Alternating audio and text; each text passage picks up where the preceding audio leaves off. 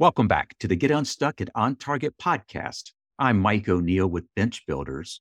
And with leadership coaching and people skills training, we help companies solve the people problems that are slowing their growth. Joining me today is Kristina Proctor. Kristina is an ADHD coach and a marketing and communications expert. Her lived experience of working through ADHD as an adult in a corporate environment that wasn't designed for brains like hers sets her apart, giving her unparalleled expertise and insight to create powerful tools and coping strategies for ADHDers to thrive. Kristina is the founder of Neurodivergent Ventures. What a mouthful, Kristina. Neurodivergent Ventures. Welcome, Kristina. Oh, thank you, Mike. I'm happy to be here. You know, I've fumbled with neurodivergent ventures, yeah. namely because this term neurodivergent is something that I'm hearing more and more of, but I think there's a mm. lot of confusion about what is it. Can you define it as you typically do so? Yeah, so neurodivergence is definitely a word that I fumbled with a lot in the beginning too when I was learning about my diagnosis. So it's defined and how I use it is uh, people with neurological differences that result in unique uh, behaviors, perceptions, and the way we think. So it's different than what typical expectations would have. Mm. So I hate to put things in a box necessarily, but yeah. what will be the kinds of, of things that would fall under that umbrella? Yeah. So, um, examples of neurodivergent conditions would be ADHD, autism, and dyslexia, for mm. example. And so each one of those have different um, thinking patterns and behaviors. And it's common for people to have one or, or two of those at the same time. I myself have ADHD and dyslexia. And so when we have different behaviors, it could be sensory based, it could be um, emotional based, it could be lots of different thinking patterns, being able to connect dots that other people don't see initially, which is very helpful in the business world. The term ADHD is battered mm-hmm. around a lot. It is. And um, I know that that, as a quote, diagnosis, probably is a more common thing than it has been in the past. Mm-hmm. Um, but there are v- many variations of of that. You yeah. describe yourself as uh, ADHD. What does that mean? So, ADHD is attention deficit hyperactivity disorder. And there's actually three different what I call flavors of ADHD as described by the DSM, so the diagnostic manual. And so there's ADHD um, hyperactivity, and that's typically where people align their understanding of ADHD. It's it's physically external, so like you hard trouble sitting still in school, um, really having a hard time regulating emotions and stuff like that, especially as we grow. Um, there's also the inattentive type. This is typically what um, girls are assigned with uh, when they're younger or women are assigned with later.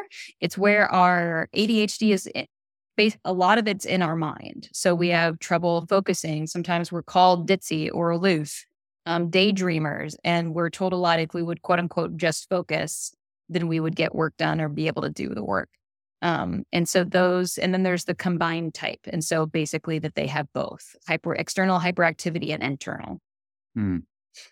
I appreciate that. I wanted to point out you and I met as a result of an introduction from our mutual friend, yeah, another Christina, Christina yes. Hooper.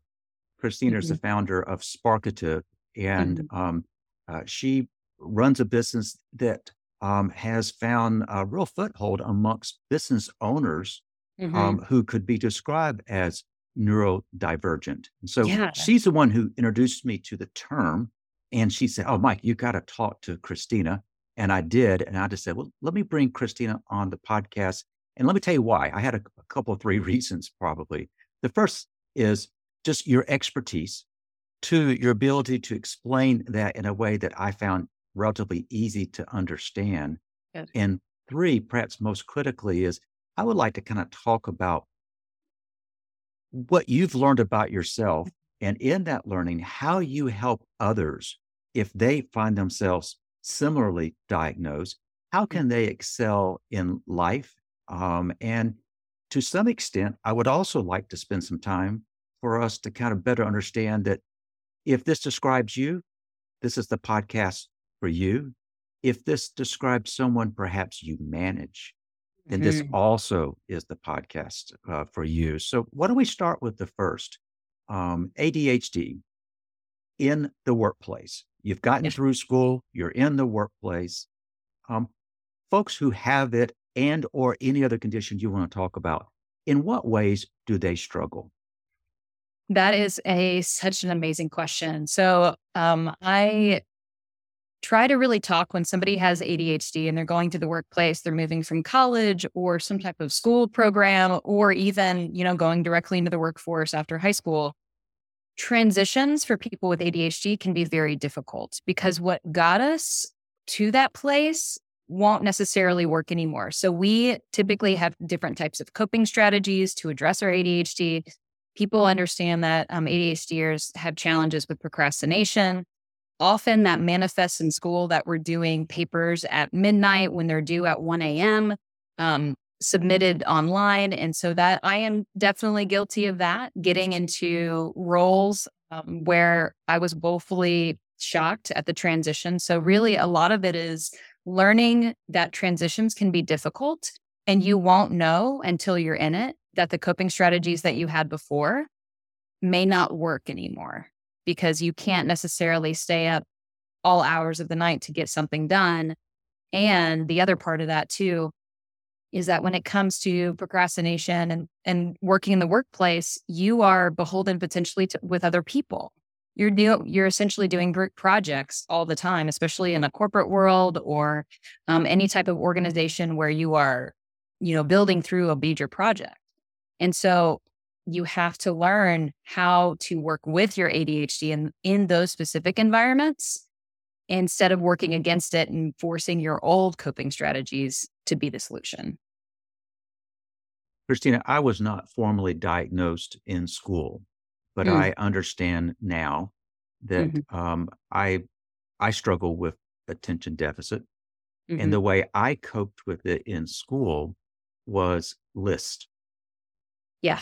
I would make lists and sometimes I would obsess on the list. I would spend more time making the list than doing whatever it is that needed to be done off the list. Yeah. Here's the irony for those who are watching, I'm actually holding up my list. This is the stuff that I try to keep in front of me. Now, Yeah. why do I share that? It took me until I got to graduate school to Mhm. figure out what system would work for me. Yeah. But when I figured it out, it made all the difference. That's But right. the point you made about transitioning from from college to the workplace, um, that's important because you had a system that you hope find that works. Mm. Then you start all over again. That's right. I know you work one on one, and you work perhaps even with groups with folks who kind of fall into this category. Um, you made a point was interesting to me, and that is it's one thing to be responsible for your productivity, but when you need to contribute in a collaborative way, Mhm. is that particularly challenging for ADHDers? I don't think for ADHDers, when it comes to collaborating, eh, collaborating and working together, that usually, I mean, once you meet one ADHD ADHDer, you basically met only one, right? Everybody has their different skills, but generally, ADHDers do really well when it comes to interacting and collaborating and thinking through and being creative and finding creative solutions. And they're amazing in a crisis, actually. And that's where the chemicals in our brain just function well, but that's not a sustainable model um, by any means. Um, but when it comes to working with people, when it comes to deadlines outside of planning, planning we usually can do in spades, right? Just like you pointed out, like I've got my list, I've got my process. It's the execution that sometimes we have challenges with. And that's when understanding about our brains and embracing our ADHD is really important and understanding how to support ourselves when execution becomes a struggle. Mm. So, doing our part of the group work, our part of the project, and being on time for it. Gotcha. You know, we talked a little bit about managing if this is what you are struggling with, but what if you're managing people on your team who have that? Uh, what is your Mhm. guidance for the leaders who are listening in who may have one or more people on their team that kind of fit this definition? I remind them that it's not about micromanagement at all. It's about clarity. It's about, for them as leaders, being consistent with their staff and understanding that some staff members de- need different type of support. And that's how it is with every human on this planet. Everybody needs something a little bit different. But showing up every day and being your authentic self and explaining and being transparent about the requirements uh, documenting the requirements as well as ha- so having a place where people with ADHD or dyslexia or autism can go back and review deadlines, notes from meetings, uh, directions, or project plans is important. Because sometimes, like you said with lists, we we forget or we get overwhelmed or we get sidetracked on another project, and having a place that we can go back and visit and encouraging them to create a habit out of revisiting it frequently, weekly, daily is a great first step in that direction. I introduced you as wearing multiple hats. We're going to spend most of our time on the hat of being an ADHD coach. But when people reach out to you, Mm-hmm. what might be the things that prompt them to say, I'd like to talk to Kristina? Uh, usually, if it's talking about people who are either entrepreneurs or corporate professionals, uh, they've seen some of my videos when it comes to uh, energy management, embracing your ADHD, and growing your career on a higher level. Hmm. Um, and you do, and how I went about doing that, and how I found what I wanted to do, and that's usually where they see me talking about energy management, um, effective goal setting for somebody with ADHD, because we do better with different types of goal setting approaches. And that's how people usually want to end up talking to me. Hmm. You know, I know you spent probably nearly 15 years in the corporate world before Yeah. you started your your business. How have you found the transition in light of what we're talking about to be to going from a corporate environment to owning your own business? Mm. I was doing a lot of reflecting on this over the past couple of weeks, actually. And I realize now the first, I would say, probably six to nine months, I was burned out. Hmm. So I, the transition, I don't regret that. And I think that it was the best decision for me. And I've felt great ever since I made this jump into entrepreneurship. And I had to figure out how to self motivate in the morning. So it was a huge transition for me to figure out what type of coping strategies I needed to get up, to get moving, to achieve, to contact clients, and to really learn what a healthy hustle looked like for me without burning myself out again. So it was it was a transitional challenge for sure.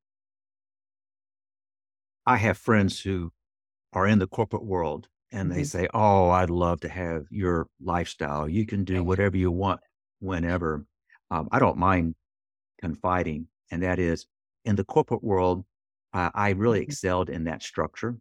Yes. Um, I was in a leadership role. And so I had the advantage that I could surround myself with people on my team that could do things I didn't do well. That's right. And therefore, I had folks to delegate. But Mhm. the nature of the corporate role is there's a high degree of structure. Uh, this is Mhm. pre COVID, but you would be pretty much at the office at a certain time. You'd Yep. leave about the same time. Um, but when I started working for myself, there is no formality there. And I really worried that I would get distracted, Yeah. that something would catch my attention. And all of a sudden, I realized I'm cleaning out the garage in the middle of the afternoon. Or, I mean, and, or the list I, goes on. I'm not I'm not laughing at you. I'm just it resonates so deeply. I, I share that just to say, I thought that I would be just chasing squirrels. Mhm. And it really surprised me that when I basically put my mind to it, I think I'm working harder Mhm. and longer and more focused. Yeah. Now, in large part because I don't have the same degree of external distractions. That's right. I don't have people knocking on my door. Hey, Mike, you got a minute? Or Mhm. I'm not being drugged to senseless meetings or the like. The I s- say that with you because I too enjoy working with entrepreneurs and business owners and those who make that transition people think it's easy. It's Right. not. It's, yeah, accurate. It's it's hard. Um, and as a coach working with entrepreneurs, what do you find, particularly those new entrepreneurs who have ADHD or something similar to that? What is part of their biggest challenge? So there's a couple that I'm working with right now. Um, a big part of it is something that is what they believe. Dr. Dodson, who's an ADHD expert, um, and he believes it's unique to ADHDers, is rejection sensitivity dysphoria. So RSD. And so that is the perception that you could be rejected. And that's something that we struggle with throughout our life, right? And, you know, there's thoughts that it's genetic and environmental because as ADHDers, you know, we are redirected 20,000 times more than our neurotypical peers as kids. So we are constantly worried that we're not doing the right thing. We're, we need that approval and we are constantly seeking. So when they're shifting into entrepreneurship, they had challenges with rejection sensitivity, worried about staff members, contractors, clients, even. And sometimes working through those moments is a big aha where it's like, I'm here to help them. I'm here to support my staff or my colleagues or my clients. And is this a moment of rejection sensitivity? And what is it really rooted in? So that is something that I work with my, especially my entrepreneur clients on, because it comes down to even having a challenge to invoice clients. Like, am I really worth invoicing this? And it's like, you did $20,000 worth of work for them and they agreed to this. Send the invoice, but it goes into that rejection sensitivity. And that also goes into those small tasks that are critical to your business getting completed. And so, really, those small tasks that are sometimes boring, like invoicing, and mixed in with rejection sensitivity can really make entrepreneurship a challenge for somebody with ADHD for sure. For those watching uh, the video, they're seeing me kind of nod. You just described me pretty accurately. And Yeah. that is, um, and, and something that we didn't talk about, but I think it's somewhat related. Um, and that is if that is a potential tendency, Mhm. the boring stuff is just that it's boring. You don't want to do it. Right. But at the same time, when you are self employed, you're charging for your time That's right. and you're invoicing and you're Mhm. asking them to pay you. And something we didn't talk about, but one thing I do find talking to entrepreneurs is they love what they do, Oh, yeah. Oh, yeah. but getting the business, Mhm. asking for the sale. If a person is struggling with this rejection tendency, Yeah, then it's a kind of a double whammy. that's right. Um, do you find that that is oftentimes true? Entrepreneurs who love their product or love their service know that they're good at it, but Mhm. struggle with asking for business. That's right. Absolutely. And that fear of even potential, it really, because rejection sensitivity is rooted in the potential of being rejected. So Hmm. doing sales can be challenging. And I do know some ADHDers who are excellent at sales because they are people people, they want to solve problems, and that's their bag. And then there's another pendulum swing, and there's those of us who really struggle with the ask. And so that's when rejection sensitivity and honestly, even sales work, learning how to do sales was pivotal for me because that's when I learned how to work through my rejection sensitivity, being like, I'm bringing a solution to the challenge that they face. I believe in my product. Like this is this is the way it is. And if they say no, then it wasn't the right client for me. And so going through sales training and understanding that it's more than just you know, not accepting any less than four no's or something along those lines. Learning how to do it in ways that work for you is the most important. I got you. You know, Kristina, I know that you are a coach. You Mhm. also uh, provide uh, other services. Mhm. Talk about those services. Yeah, so I'm a coach one on one for um, ADHD entrepreneurs and corporate professionals. Um, and then I also do corporate trainings on how to work with your neurodivergent staff. And maybe you yourself are a neurodivergent manager and learning how to delegate because rejection sensitivity can impact your delegation. um, as well as understanding about how to coach your own staff as somebody who's neurodivergent, as well as learning to work with your staff if you have staff who are, have ADHD or autism. So some of the trainings that I do eh, are talking about how to best uh, project plan mm-hmm. and how to execute and learn to do strategy with people who have neurodivergent brains. Um, and then I also, because in true ADHD fashion, we have we are multi-passionate individuals. I also do marketing and communication strategy with uh, large corporations and nonprofits.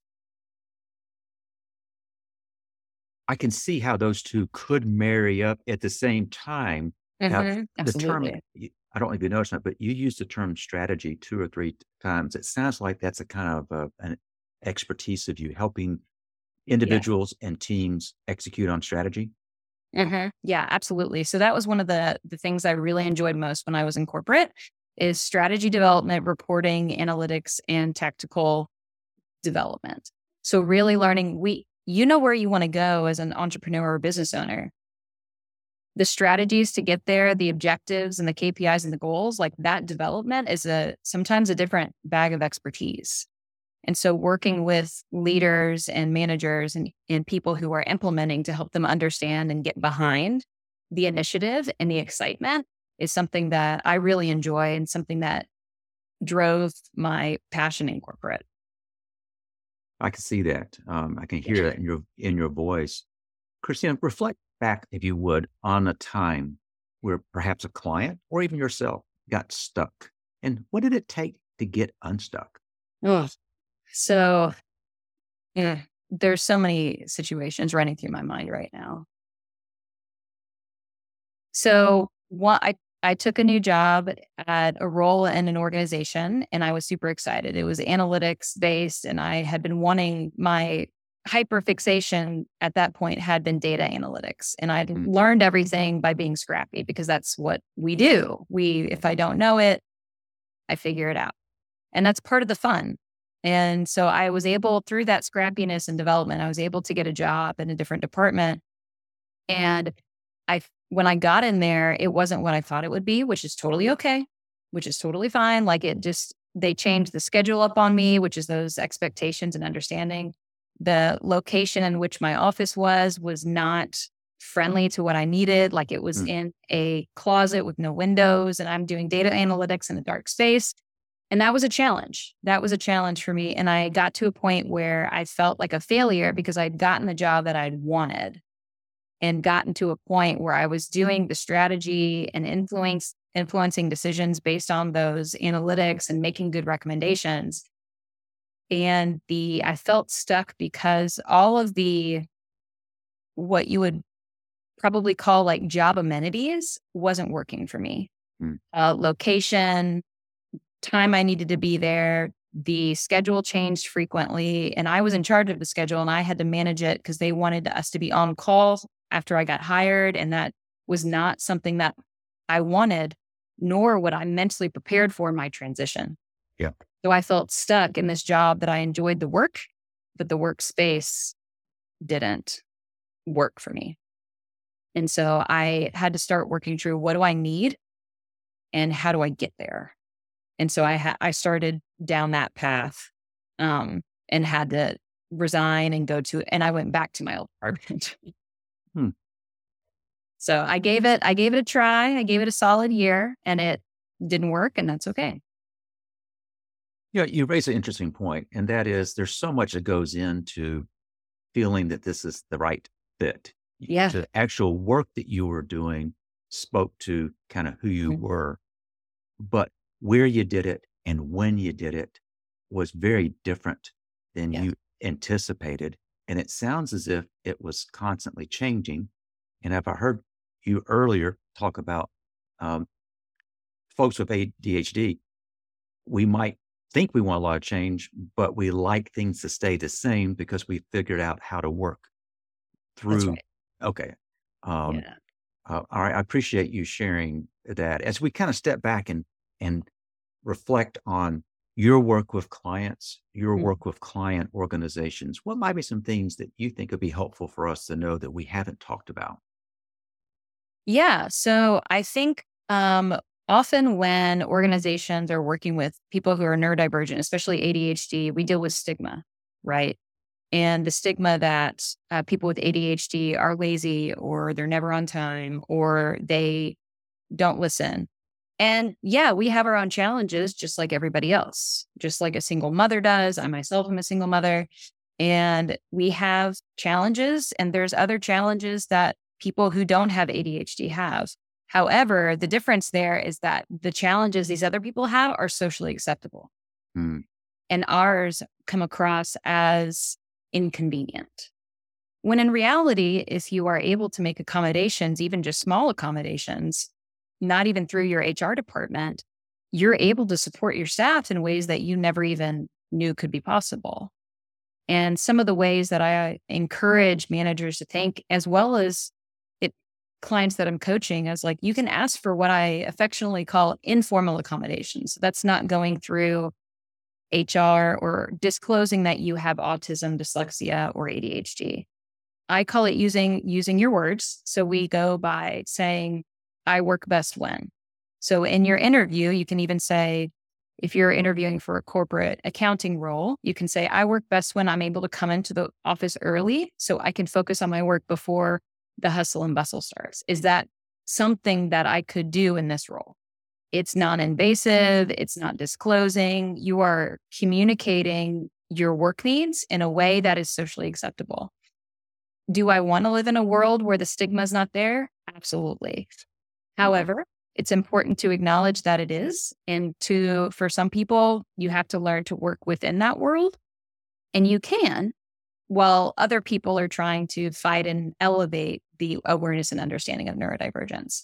And so I bring that up because it's so important to me for people to understand that there are lots of people who have ADHD, dyslexia, or autism who are heavily masking at work. And it takes a lot of energy um, to be perceived as not these things. Um, and we're learning all the time to figure out how we can adapt to the environment versus us coming together and working and figuring out how we can work together. And so I let the employers know that the onerous has always been on the employee, informally and formally. And coming together can really alleviate that stress for the staff member. And you will see them be able to work in ways that they haven't before because they're not having to take those other things into consideration. Kristina, you used a word a moment ago called masking. Yes. Yeah.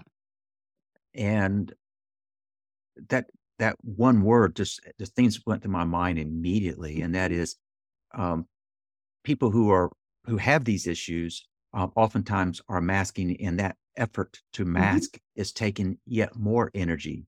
Yeah. Um, I also just kind of skipped over, not intentionally, uh, dyslexia. Mm-hmm. In large part, I don't really know much about it. Um, for those who are not familiar with dyslexia, what, what is it and, and in what ways does it manifest? So, dyslexia is um, there's lots of different theories about how it's executed in our brains and our eyes, but uh, to keep it super simple, it's basically where sometimes we see things um, shift and move. It's not like we see the letters shake on the page. It just literally is, we might see the word, for example, technologies, and I'll see the T and I might see the S, but all the letters in between are kind of jumbled a little bit more. Mm. And so hmm. that's what I see. And so, as I'm sure you can understand, it makes reading really difficult. Um, and sometimes grasping new concepts difficult. Once we get them, we get them. Um, and there's lots of different ways that people can experience dyslexia. There's also something else called dysgraphia, where that impacts um, no, dyscalculia is something where numbers are hard and understanding yeah. time is even harder. Hmm. Um, so that can obviously impact work. But if you're a graphic designer, um, sometimes that's very beneficial because people with dyslexia have a tendency to think in three dimensions. Hmm. So if you think about th- three dimensions and you think about letters, is there a letter in the alphabet that when you move it up and down and over, that it's the same letter? you think about B, P, D, and Q. Yeah. So that letter could be very difficult for somebody with dyslexia. Mm. And so spelling is difficult sometimes, grammar is difficult sometimes. And those are things that are really, you can support those in a lot of different corporate roles through tools like Grammarly. Run something through a spell checker. Grammarly's great um, because it goes into grammar a little bit deeper than like a Word doc would. Um, it can also sense tone. So that gets into tools with uh, somebody who has ADHD or autism where we aren't always able to sense tone that we're using in emails. Um, but that is what dyslexia is, and that's how it can impact uh, somebody in a role in corporate. Thanks for clarifying. Yeah. Kristina, we've covered quite a bit Yeah. in this conversation. But for those who are listening or watching, what do you want to make sure that they take away from this conversation? Yeah. So the if you have ADHD and you're working in a professional role or you're an entrepreneur and you are trying to figure out why you are struggling or you are like I'm doing really well, I'm succeeding, but I'm exhausted all the time and I'm just on the verge. Like and if one thing goes wrong, you crack.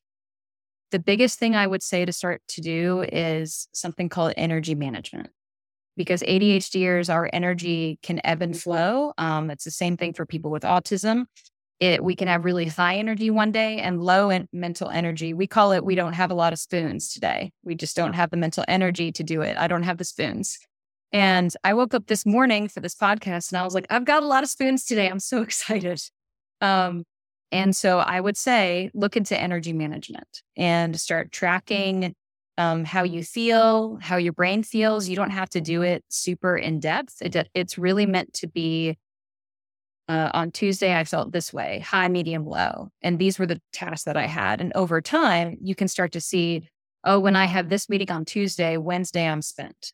I see now that on Wednesday mornings, I need to make my time a little bit more fluid so that I can rest and do tasks that don't take a lot of mental energy. And so when we try to force ourselves into doing work that we're not down for, it creates way like we run into an energy deficit. Um, so I would start with energy management. The next thing I would do is to do goal setting in a way that makes sense for you, which is taking energy management into account, time of year, responsibilities, and things that you're interested in. Because sometimes we'll go after things that we think we should want and we actually don't. We start taking on other people's goals as our own for acceptance into the rejection sensitivity. Um, and that's for entrepreneurs as well as professionals. So those are those are things I would leave leave people with and want them to know. I'm confident, Kristina, that people who are listening to this podcast have heard something and they say, oh, gosh, I want to learn more. What is the best way for our listeners to connect with you? Yeah. So my website is neurodivergentventures.com. If that's too much of a mouthful, if neurodivergent is new for you, you can find me on TikTok and Instagram doing educational videos, and that's under ADHD Coach K Tina. We will put that, including the website address, in the show notes. Um, I want to make sure I do have your TikTok uh, Yeah. handle too. So if I don't have that, make sure I, I get that so we can include that um, in the show notes. You know, Christine, I knew that we're going to have a, a, an interesting conversation, but I'm so pleased. One, you woke up with lots of spoons. Yes. Yeah. Um, I, I too, uh, and so we're we're recording this uh, relatively early in the morning. Um, your energy is high. Your Yeah. ability to communicate complex ideas is very very good. Thank you for sharing your expertise today. Absolutely. It's a lot of fun. Thanks for having me, Mike. I appreciate it. I also want to thank our listeners for joining us today. If you'd like to subscribe to this podcast, you can just go to your browser and type in unstuck.show. While you're there, if you like, you can also subscribe to our weekly management blog called The Bottom Line. So if you're trying to grow your business, but people problems have slowed you down, let's talk. Head over to bench-builders.com to schedule a call. So I want to thank you for joining us. And I hope you have picked up on some tips from Kristina that will help you get unstuck and on target. Until next time.